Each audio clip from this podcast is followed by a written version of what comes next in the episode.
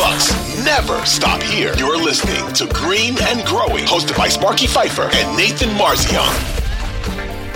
I think you guys can maybe identify with the national media narrative stuff as Yeah. well uh, as Portland fan of just get the guy out of the smaller market, drive him to the bigger city. Hey, that small market's not doing enough for you. It's been constant for a decade. It's it's quite annoying to wake up every other day and Kendrick Perkins or Stephen A. Smith has traded him to the Knicks again for Oh, yeah.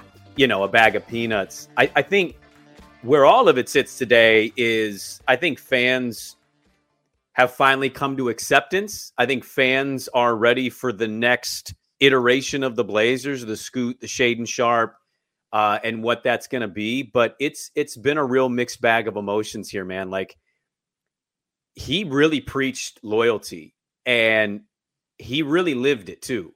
Like that dude is as connected to this community as any player has ever been, and I would say even more so.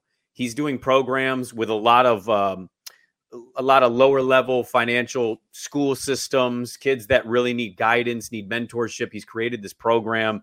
He's built a big mansion in one of our Portland metro towns. Like his whole family lives here. His brother's coaching high school football. Oh wow. He's got cousins and and you know his wife. They have businesses here. He's invested in restaurants. He's really here. Like it's not just he says it publicly. The dude really has been loyal, and it's not a questioning of loyalty anymore. Like fans didn't view the trade request as oh he's not loyal. I think fans, at least for me and people that I know, the writing was on the wall when they used the third pick.